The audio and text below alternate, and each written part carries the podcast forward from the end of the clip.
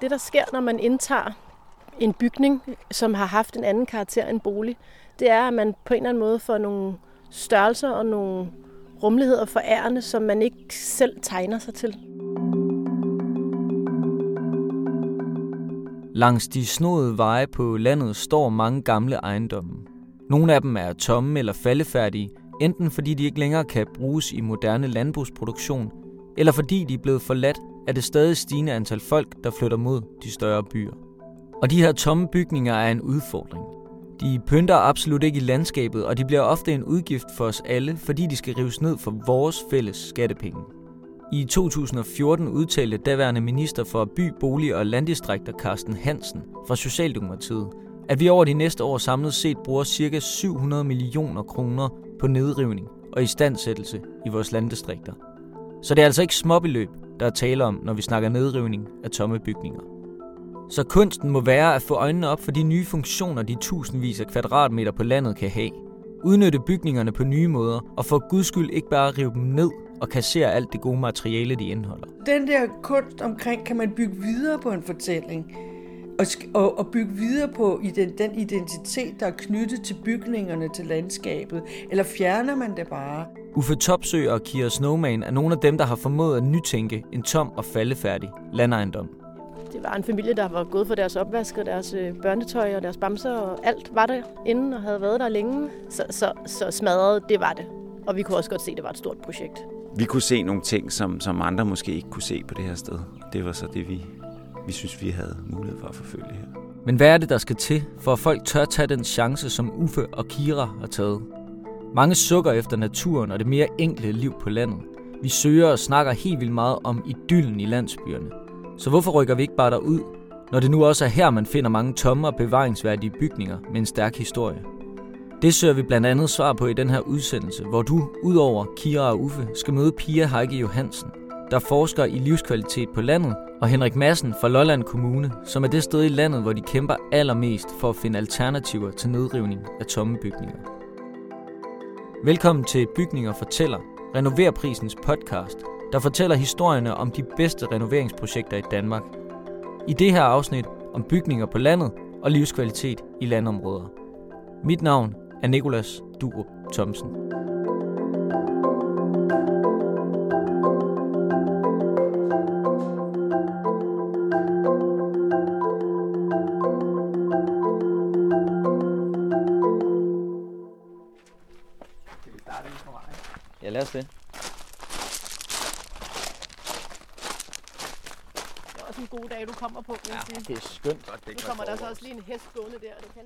Vi går på gårdspladsen foran Rødbø Gård i det frodige Nordsjælland.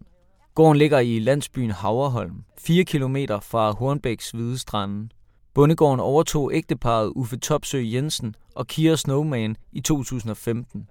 De er begge arkitekter og har gennemført en omfattende renovering af stedet, hvor de i dag bor med deres børn og hund. Gården her er jo et gammelt landsted, som øh, har fungeret for en familie i stuehuset. Og så har der været heste, grise og køer i stallene. Vi har jo øh, købt gården, da den var meget faldfærdig, stort set øh, nedrivningsværdig. Øh, men, men det kunne man ikke, fordi den er bevaringsværdig. I sit, kan man sige, ikke i sin, på den måde, den havde sådan, var bygget op og i sin kvalitet, men i det udtryk, den har i landskabet her. Det er jo sidste gård, i, øh, eller sidste, fra den ene side, første i den, i den anden side af byen, ud til øh, Naturpark Kongernes Nordsjælland. Så lige 5 meter foran gården, der går en linje, og øh, resten, det er Naturpark. Og det har blandt andet også betydet, at gården skulle, da vi gik i gang med at renovere den, ude fra marken, syne af at være en bondegård. Gården er bevaringsværdig, og udfordringen i renoveringsprocessen har derfor været at bevare fornemmelsen af stedets udtryk som en bondegård. Gården står med bevarede, hvidkalkede ydervægge, men er suppleret med nye indvendige isolerede vægge. Derudover er huset udstyret med et nyt isoleret ståltag, nye store panoramaruder, Velux-vinduer i taget og jordvarme. En omfattende renovering med tanke på gårdens udtryk og energibesparende løsninger. Da I kom her første gang, hvad tænkte I så? Hvad var det, I så? Jamen det vi så øh, til at starte med, det var, altså, det var en gård, øh, der er dateret tilbage til øh, 1775, det første af det. Og vi kunne godt se, at det var noget, der var bygget på i forskellige lag. Noget af det havde stråtag, noget af det havde øh, masonitplader. Men vi så egentlig, kan man sige, omridset af en, en traditionel, klassisk, lille dansk firelænget bondegård med et stuehus ud mod vejen, og, øh, og i den anden ende længerne ud mod marken. Øh, og da vi, da vi så kom lidt tættere på, så kunne vi se, at der ligesom var kostal i den ene side og, og stuehus, hvor, at, øh, hvor at der havde boet generationer efter hinanden. Og, og det var sådan set egentlig det, vi så. Der var ikke så meget liv her. Det var sådan lidt forladt, og der havde ikke boet nogen i et stykke tid. Men, men blev egentlig ligesom draget af stedet og suget ind, og startede med at, at møde gården og, og gik ind af en låge, der hvor der nu stod åben, og kom ind i kostal og gik om på den anden side og ud af en lille lem og, og så så den store åbne flade mod vest og tænkte, det her det kalder på et eller andet. Der findes rigtig mange eksempler på mindre landbrugsejendomme, der ligesom Uffe og Kiras ikke længere tjener deres gamle formål som landbrugsejendom. Mange af dem er af samme stand som Rødbøgård var, med egen brønd, uoverskuelige størrelser og svære at være visionær omkring. Men Uffe og Kira er nogle af dem, der har kunne se potentialet og finde de her nødvendige alternative løsninger. Og vi var ikke en øjeblik i tvivl om, at, øh, at vi skulle bytte om på funktionerne, hvor at de, da vi kom, lå stuehuset ud mod vejen, og som jeg sagde, og, og, og, og stallene ud mod marken, og, og vi kunne godt se, at vi skulle ind og bo i de stalle der. I gamle dage var det normalt, at stallene lå ud mod markerne, så dyrene havde direkte adgang til græs. Det betød, at hovedhuset, hvor bundemanden boede med sin familie, oftest var placeret ud mod vejen. Uffe og Kira så dog med det samme en mulighed for at vende det hele om. De havde ikke planer om at have kvæg eller andre landdyr, så de ville udnytte de store staldlokaler med udsigt over markerne til selv at bo i. Og så ville de udnytte hovedhuset til erhverv. De har nemlig et fælles arkitektfirma, hvor lokalerne i stuehuset kunne agere perfekte rammer for deres fælles tegnestue. På den måde fastholder de at have bolig og erhverv tæt på hinanden, men retænker bare funktionerne af bygningerne. Og hvordan så? I, I kunne jo også bare have valgt at øh, finde en grund et sted, og så bygge et hus fra bunden. Hvorfor gjorde I ikke det? Det, det gjorde vi ikke, fordi at øh, det, der sker, når man indtager en bygning, som har haft en anden karakter end bolig, det er, at man på en eller anden måde får nogle størrelser og nogle rummeligheder for ærende, som man ikke selv tegner sig til, og som man ikke kan tegne sig til, fordi at mange af de regler, der er for at bygge nyt, jamen de er skærpet i et, i et, i et omfang, som gør, at det er svært øh, og lave det fra bunden. Og, og, og vi har sådan set altid været meget tiltrukket af at, at indtage nogle funktioner, som ikke er bolig, kan man sige, boligtænkt fra starten, øh, og så kan man sige, transformere dem til boliger, fordi det giver noget, som gør, at det bliver anderledes, øh, og som på en eller anden måde også fremtidssikrer den måde, man kan bo på, men som også gør, at når vi skal udvikle det, så er vi nødt til at, at kører skyklapperne lidt ud til siden, fordi det er nogle andre størrelser, vi har med at gøre, og det har vi sådan set altid været meget tiltrukket af, og var det især i det her projekt.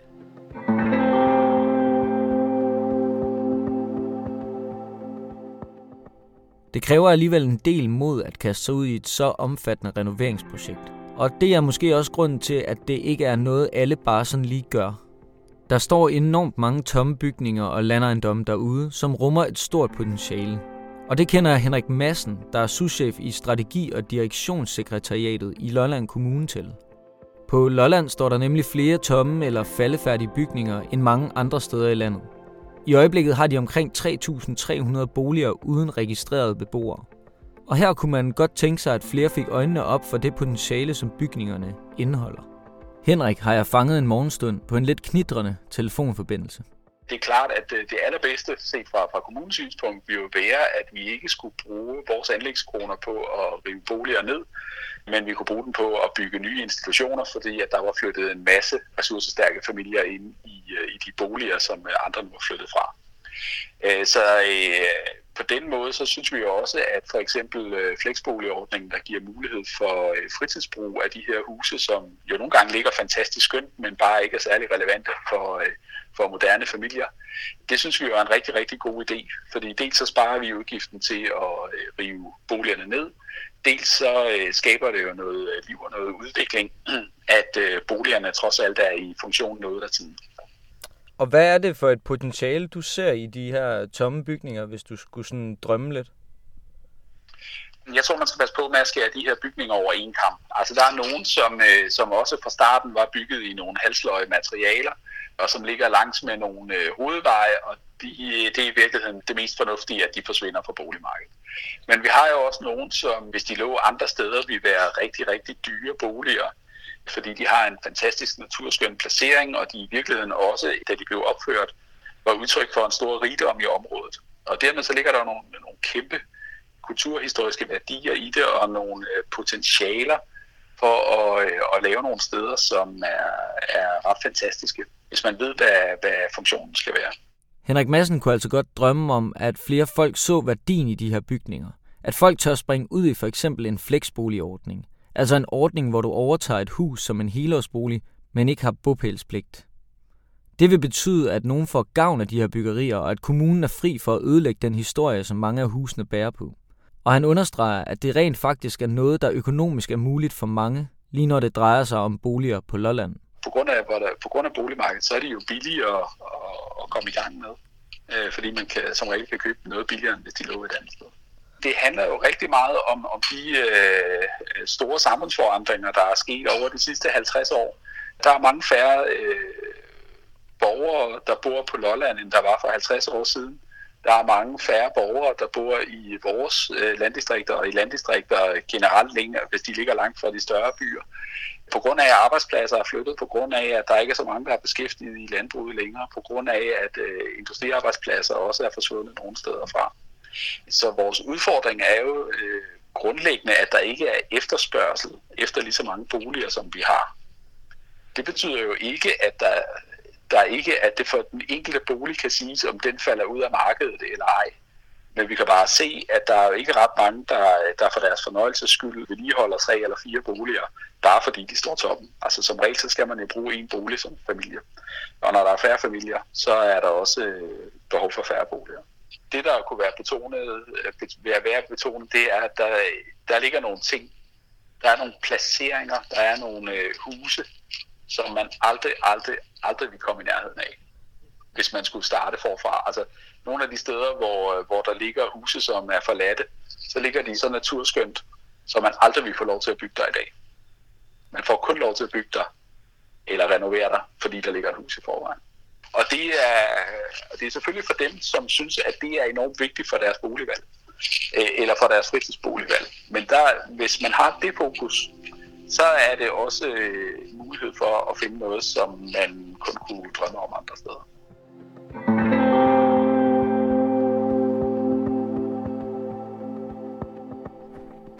Lad os gå indenfor. Mm. Inden for døren hos Uffe og Kira i Haverholm er de gamle stalle forvandlet til et meget stort og moderne hjem. Alle funktioner er samlet, så køkken, spisestue og fjernsynsstue ligger i forlængelse af hinanden. Man lægger med det samme mærke til de frithængende træsbær i loftet og en stor hængende pejs i midten af lokalet. Det har nok været kan man sige, delt op af nogle hegn eller nogle små låger, men det var delt op, som det er her. Der var en kerne der bag ved dig, hvor man havde kummefryser og vand og alt det, man skal bruge til at være teknisk, når man skal fodre dyr. Og øh, gulvene, øh, kan man sige, eller terrænet var jo indrettet til dyr med, med fodertro i, i betongulvet og små bitte staldvinduer, så man ikke kunne kigge ud. Og ellers var det jo bare rå vægge og, og, og rå konstruktion. Og, og man kan sige, det er det jo sådan set også nu. Det er bare blevet lidt mere poleret, kan man sige. Altså, det er jo en ny konstruktion, fordi det, det var vi nødt til. Men det er de gamle øh, facader, mure, der står her, som er renoveret udvendigt, og så selvfølgelig efterisoleret på indersiden. Kæmpe projekt, masser af stål i, for at det kunne holde. Man kan sige, måske den måde, vi har sådan tænkt genbrugstanken, det har måske været meget sådan tro mod at registrere det, der var her, da, inden vi gik i gang med at renovere, og så egentlig prøve med de materialer, vi så puttede ind i projektet igen, og mime det i en ny version. Ikke? Altså, så, så det er ret råt. Altså det var et betongulv selvfølgelig til, til, til dyr, og det er et betongulv, vi står på i dag. Øh, vi har ikke puttet ekstra lag på. Vi har sådan set bare slippet det og givet det en overflade. Øhm, når, man, når man laver vægge i en stald, så står man heller ikke og filter og maler, øh, fordi det er der ikke nogen grund til. Dyrene er sådan set ligeglade. Vi har heller ikke filtret og malet. Vi har ligesom stoppet processen der, hvorfor vores væg også er rå og sprækker og drysser og alt muligt andet, men det er en del af det, øh, som vi har valgt, at det skal kunne, altså egentlig være en del af det liv. Og grisestallen har vi jo så lavet til børnenes værelse, øh, og det er også en grisestald i dag på en eller anden måde. Altså det er et, øh, vi kan lige prøve at gå hen. Ja. Det er et, øh, vi kalder det kreaværelse, som egentlig er et, et produkt, og du kan se, det er jo ikke, det er ikke ryddet op. Det er et sted for børnene, hvor at man øh, kan få lov til at være, uden at flytte sine øh, tanker og sin fantasi væk, fordi det fylder for meget. Her kan det fylde. Førhen har Kira og Uffe boet i København. De har valgt at flytte på landet for at få mere ro, og de føler, at bondegården har givet dem den ramme om både familieliv og arbejdsliv, som de har søgt efter. For mig er det bare altså enormt øh, frihedsskabende øh, at, at bo i de her rammer, hvor at der bare der bare er lidt, kan man sige, lidt mere albuerum.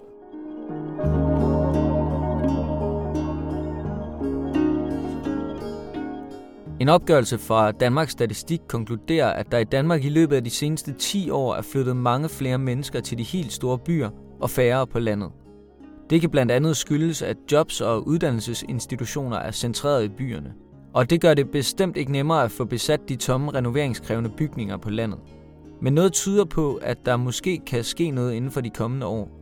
Det ved Pia Heike Johansen noget om.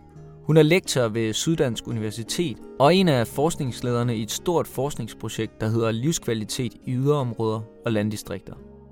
Vi ser, at nogle af dem, som flyttede ind til byerne for at få en uddannelse for måske 15 år siden, de begynder at rykke tilbage nu. De, nu har de fået en længerevarende uddannelse. De har fået et par børn, eller skal til at have det, og synes, at det kan godt se, at det begynder at blive besværligt, når man bor inde i byen. Og mange af de faciliteter og tilbud, byerne byder på, er super gode, når man lever en slags single-liv, men de er måske knap så relevante, når man har to børn. Hvad er det så, at man flytter ud til for nogle drømme og forhåbninger? Altså, man kan sige, når, når man endelig tager springet, og det tager faktisk flere år at mobilisere det der mod for at komme ud. Altså mange yngre familier, de søger i lang tid på at finde det rigtige sted, og hvad er det, de vil. Og, altså, der er sådan en større research, og kan man få nogle af vennerne med, og så videre, ikke? Fordi man har den der frygt for at miste sit sociale netværk. Men når man så vælger at flytte ud øh, og overskride den der sådan, grænse, så er det, fordi man har nogle visioner om et liv, der er tæt på naturen. Og det forbinder man med noget, som er lidt langsommere. At man ligesom bliver man kan sige, fanget ind af naturens rytmer, at de også kommer til at have en betydning, at det ikke kun er det her hektiske byliv, hvor det er øh, øh, sådan 10 minutters busruter, og, altså hvor alting er ligesom er gået, øh, alle tidspunkter, alt, og alle rytmer er bygget op omkring, det skal gå hurtigt, og vi skal være effektive, det skal være hurtigt. Så kan man sige, at hvis du flytter ud til naturen, så er det jo del et, et ønske om at komme ud, hvor der er mere udsyn, men det er også et, et ønske om at være tættere på en anden rytme, hvor tingene går lidt langsommere. Et mere enkelt liv. Livet på landet er altså en søgen efter nedsat tempo og ro. Og egentlig kan det virke fornuftigt at søge det liv, hvis man tager et kig på forskningen. Man siger, at hvis man har stor økonomisk frihed, så er man mere lykkelig. Hvis man har mange valg, så er man mere lykkelig. Og hvis man har en høj, dem, der har en højere uddannelse, kvæg, man som ofte også har en højere løn, er mere lykkelige. Og, altså, der er sådan nogle, vi har sådan nogle tal, hvor vi ved, øh, at det er det, der betyder noget. Og det, der er sådan kendetegnende ved det forskningsprojekt, vi laver nu, det er faktisk, at at statistiske undersøgelser viser, at, at øh, selvom kan man sige, vilkårene på landet er sværere. der, på en måde er der jo færre valg, hvis du sammenligner med byerne. Der er også ofte en større spredning, socioøkonomisk spredning, øh, lavere indtægter, øh, lavere uddannelsesniveau, øh, hvis man ser på spredningen sammenlignet med byerne. Så er folk faktisk lykkeligere. Altså, som vil sige, noget af det forskningsprojekt, vi sidder med nu, går jo faktisk ud på at finde ud af, hvordan kan det være, at alle tror, at man er lykkelig i byen, og så viser tallene, at folk, der bor på landet, de faktisk er mere altså lykkelige er måske forkert ord, men de er mere tilfredse med livet, øh, end, end, øh, end folk, der bor i byerne.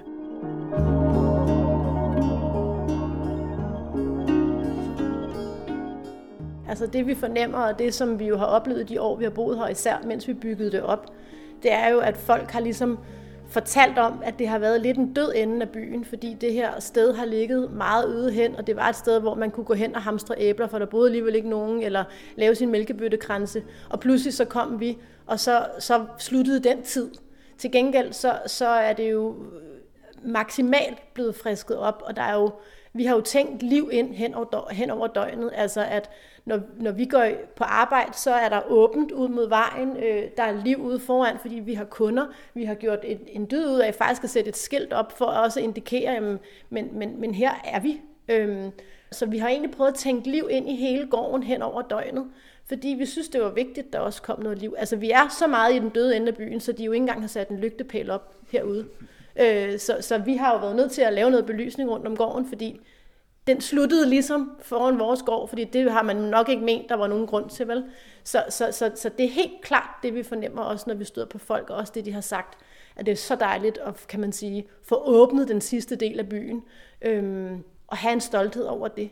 Og så gjorde vi faktisk altså, de første tre år en dyd ud af at lave øh, altså åbne julemarkeder, hvor vi egentlig inviterede alle ind øhm, og, og kørte det bredt ud på Facebook. Og egentlig bare for ligesom at ja, indvige det af, af et par år. Ikke? Og det har jo sådan set gjort, at, at alle ved, hvem vi er, og alle ved, hvad vi står for. Og ja, altså, at der på en eller anden måde har byen er blevet sammenhængende nu. Ikke?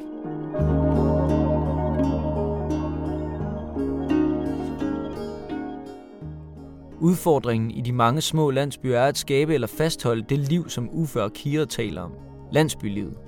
Det kan være svært, hvis mange huse står tomme eller bliver revet ned, fordi de ikke kan blive solgt. Og ifølge Pia Heike Johansen, der er forsker i livet i landdistrikterne, skal man også have respekt for den fortælling, der er ude i de små byer, når man kaster sig over et liv på landet. Man kan altså ikke bare rive bondegårdene ned og bygge nye etageejendomme i ny, moderne stil. Der har været sådan en lang diskussion med nedrivning af faldefærdige huse, og folk skulle til at få ryddet op i forhaven, og så kunne de få nogle flere blomster, fordi så blev en blomstrende landsby og sådan noget. Ikke? Men der hører en historie til, og der hører, der hører en historie til alle husene. Det er en del af, det er en del af identiteten. Når der ligger en gammel, grim gyldetank, så er, så er det en fortælling om ham, der gik på røven.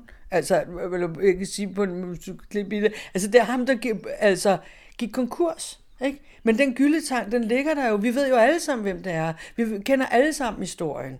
Altså dem, der bor der. Og hvis man fjerner den gyldetank, så, så fjerner man også en del af fortællingen. Men hvis man laver den gyldetank om til et amfiteater, så bygger man videre på en fortælling.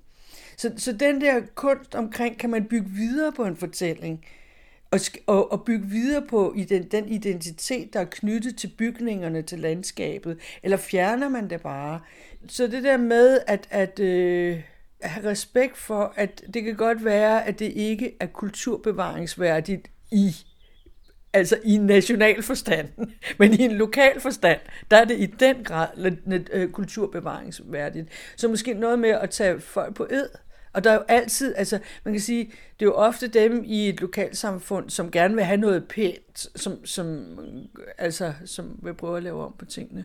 Men der skal man måske nogle gange være opmærksom på, Altså hvis man laver noget pænt, og alt det andet, det roder. Altså, hvem er det så, der stikker af? Er det de pæne, eller er det alle dem, der... Altså, og jeg siger ikke, at det bare skal være en stor rodebutik, men jeg siger, at, at der bor jo levende mennesker, som har andet at lave, end lige at få skiftet taget, eller som måske ikke lige har råd til det, eller som blev halvt færdige, og så lige sparet sammen til den anden halvdel. Ikke? Altså, og det er faktisk en del af det, kan man sige, det er jo en del af det liv, som man også flytter ud til, det, sådan det der lidt mere langsomme, og ja, ja, og det, vi når det nok alt sammen, og øh, altså, kan man sige, på en måde lidt mere afslappet. Øhm, og det skal man nok også passe på, øh, altså tænke over, når man arkitektonisk går ind og arbejder øh, med, med landsbyer.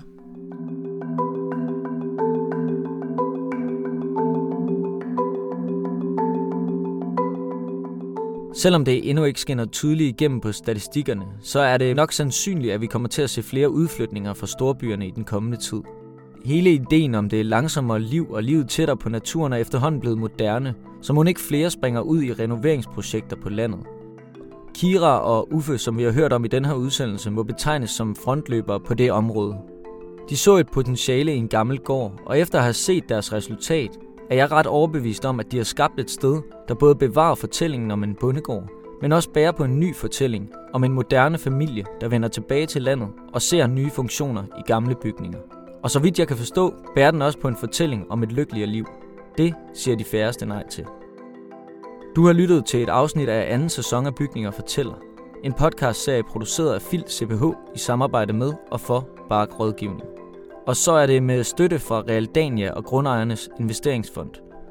Du kan læse meget mere om projektet og de medvirkende på renover.dk-podcast. Der er flere afsnit af Bygninger Fortæller i din podcast-app, som du kan gå i gang med allerede nu. Mit navn er Nikolas Durup Thomsen. Vi høres ved.